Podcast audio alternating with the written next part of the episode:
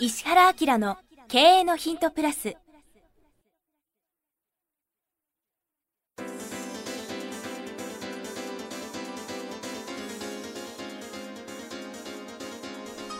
ポッドキャスト石原明の経営のヒントプラスは勝てるビジネスモデルや売れる仕組みの作り方。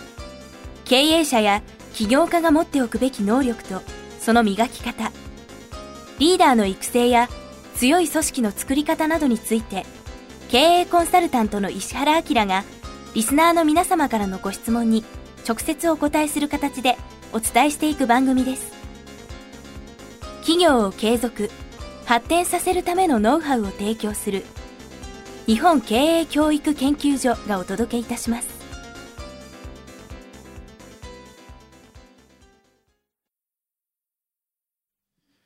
こんにちは石山浩二です。石原明の経営のヒントプラス今日は第489回です。石原先生よろしくお願いします。はい。20代の男性ですね。学習塾でお勤めと。で、きっかけは先生の本からということですね、えー質問が創業者が亡くなった後経営が傾いています。競合が次々と力を増す中生き残る策を知りたいです、地方学習塾のスタッフです。創業者が事故で亡くなり創業者の親戚が経営を引き継いで約2年となりますが経営が傾いてきています。競合する映像事業主体の塾や格安の塾に地域の生徒のほとんどを奪われ始めています。ちなみに最近出てきたばかりの生徒を多く集めている塾は石原先生の話を聞いているのかなというぐらい石原先生のやり方に沿って成功している気がしますと。創業者及び後継者は海外の有名なマーケティング本やブランディング本自己啓発本をもとに経営されているようです。集客の方法は新聞折り込みが中心です。後継者の方は創業者の作った広告を守りたいという思いが強く広告の内容を変えるつもりはないようです。全盛期括弧5年から8年前を支えた広告を使い続けています。反応は5万部配布すると1件から2件あります。ちなみに全盛期を知るスタッフは創業者と全員喧嘩別れをしたらしく私が入社した時点括弧2年半前で誰もいないため儲かっていた時の雰囲気は知りません。塾の方針で言うと高学歴を目指したい子は目指す目指させるがただ生徒が遊びに来るのも良い託児所みたいな場所でも良い。授業が全てではないというスタンスです。そのため地域のトップ校の生徒から通信制不登校の生徒まで幅広く通っています。え価格は地域の塾でいうと中の上。かっこ保護者からはオタクは人に優しくお財布に厳しいと言われることもありますがターゲットは絞らず小学校から高校生まで来るものは拒まずですと。塾は15年続いており実績は難関校から専門学校まで様々です授業をするというよりは日々の学習管理プラス質問自由な実習スペースといったスタイルで運営していますこういった塾が復活するには何が必要でしょうかと。で、えー3つありますね。現在のスタッフの強みを生かせるターゲットを絞り集客する。一般的な学習塾の概念を捨て学習もできるコミュニティの場にしてしまう。小学生を中心に集客し長時間続けてもらう土台を作る。といったことはどうかなと考えています。以上まとまりのない文章ですが採用いただけたら嬉しいですと、はい、うんこれ結構大きいんだね。15年続いてるってことですね。地方の学習塾。うーん。なんか最近あれですね。映像のやつとかもあるから結構大手とかそれでやってますもんね。場所をもう必要としないみたいな。うんうんうんうん。そうだよね。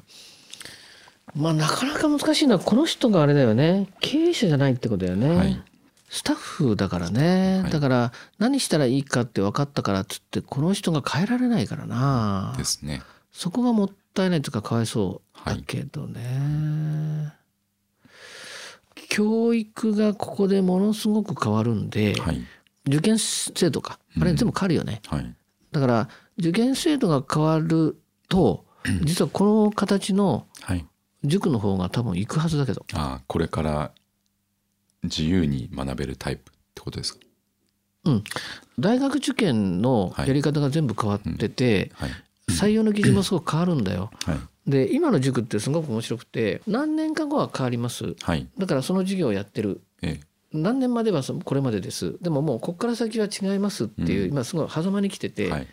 で今のやり方で流行ってるところはええ。その変わる前のやり方で流行ってるのね。うん。はいで変わったら実はこういう塾の方が主流になるはずだから、巻き込めるんじゃないかと思うんだよね。はい。だからその辺を一回その国の方針えそれを全部照らして、えはい。自分たちの強みとか弱みとかこのままでいた方がいいのか、い、ない方がいいのか、あるいは何年か先にははい。こういう見通しが来るんじゃないかっていうのをベースにして計画だった方がいいね。はいでそれに例えばそのなんかビデオでやってる会社さんたちとかがあると思うんだけど、ええはい。その辺がどういう対応をすると思ってるのかみたいなことだよね。でこれ、はい。多分東京都内じゃなくて地方都市でしょ多分。地方都市って書いてますね。はい。だから地方都市に出てくるっていうのってはい。そんなにたくさん出てこないはずなうんだよ。ん。だから地域の中である程度知名度があって15年ぐらいもやってて、はい。はい。で上から下まで全部やってるってことうん。は総合的にやってるっていうことのバリューも強いじゃない。はい。でそこで一回巻き返しをするべきはい。ですよね。っなるほど。ていうのがありますな。はい。うん、さっきのあれですよね。なんか海外にでも行けるようなパターンとかもこの今習ってる子たちってそんな世界があることも知らなかったりするじゃないですか、うんうんうん。だから自分のやりたいことを見つけてワンチャンスでプレゼンしに行けるみたいなことを教えていくとかなんか、ねこの大手に競合しても絶対勝てないですしね。うん。チラシではもっと勝てないんで。うんうんうん。先生が今おっしゃったように時代の先を見ていくのとやっぱりこの手のパターンで個人の個性を伸ばすようなところに特化した方がいいのかなっていう感じですよね。だね。さっき先生がおっしゃってたような SNS を本当に使ってコミュニケーションを作る能力を高めていくとかうん。なんか個人で勝てないんでこの子たちも。仲間作りのスキルを磨磨くとか。ああそういうことね。ん。まあでもそそういうことも含めてだね。だから、まあ、なんだろう。親に対するインフォメーションの仕方をどういうふうに変えるかとかね、ああそうですね。うん。子供目線子供視点、はい。あの結局ね教育って何が必要になってくるの？っはい。ていうことをこれまで聞いてるのは親じゃん。うん。でも親の中にその情報が最新ではないはずなんで、うん。ですね。ここのとこで変わる教育の仕組みとかはい。受験の仕組みって実はこんなふうに変わりますよ、それに合わせてうちはこういうふうにしてますよ、うん。それは何年か後には変わりますよ、はいで変わった時にうちのこれまでのやり方がはい。もう一回見直されます、うん。でそういう意味では子どもたちに対してこういうアプローチやこういうアプローチやさっき言ったねはい。コミュニケーションのこととかも含めて教えるような塾をしますけど、ええどうなのかと、はい。でそういうのを意見聞かせてくれみたいな感じで、不敬だろうかな、そっち側に今の変化を上手に教えるような感じのことがい。いんじゃないかな。はうん20代ででも高校の経営のことすごい気にしてるっていうのもいい感じですよね。普通だと埋もれててまあ社長が言うからしょうがないかで終わる人がほとんどなんですけどここに質問してきただけでもすごいと思うんで僕。あのもし本人に自由があるんだったら、はい。どっかすごく小さくて、はい。あのね一番いいのはね改革はね、小さくてうまくいってないところに行くことなんですよ。う。ん。うん、ただどうせダメでしょ？だかはいら自由度があるのよ。はいはいちょっとその辺のことを一個だけちょっと任せてもらえませんかって言ってうん。そこで小さく試してはい。うまくやって、ええ。そいつを3店舗にする5店舗にするみたいな感じで全体変えるってこうちょっと大変なんで、はい。部分を変えるっていうさ、うん。うまくいってなくてダメダメではい。どうしようもないとこに僕行かせてくださいってはい言って改革するっていうのがいいかもしれないね。そうするとその人の周りではい。関わってる生徒の数もちっちゃいし少ないし関わってる父兄の数も少ないよね。はい。いろんなことが思ってることとはい。現実っていうののすり合わせもうん。意外にできるんじゃないかな。はい。でそれにはさそこそこの組織のはずなんではい。自分の上司だよね、うん。あるいはその責任者が何人かいるから、はい。その何人かの責任者の中で一番コミュニケーションを取りやすい人はい。そういう人と打ち合わせしながらうん。何をやってはい。どういう効果を狙ってるみたいなことをやれたらいいかもしれないね。はい。まあ、全体変えないでいうよりも部分を変えよう、はいそれをインフォメーションしてはい。全体の方針が変わるようなこの人の立ち位置だったらそうかもしれないね。策を練っていくとそうそうそう、うん、はいそれはだからこの塾がなそのなんつうの全体立て直るかどうかは別にして、はいこの人の人生考えた時にははいすごいプラスだよね。うんですねうん、やりがいもあると思う。やりがいありますね、はいぜひはいということでした。はい。石原明の経営のヒントプラス今日は第489回でした。石原先生、ありがとうございました。ありがとうございます。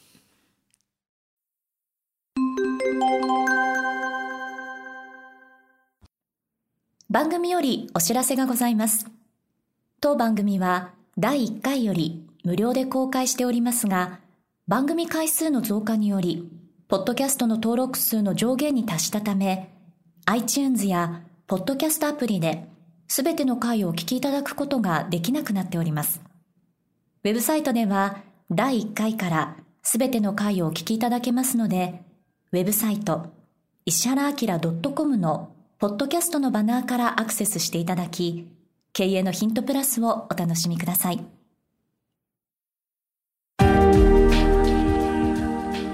今日のポッドキャストはいかがでしたか？番組では石原明への質問をお待ちしております。ウェブサイト石原明 .com にあるフォームからお申し込みください。URL は www.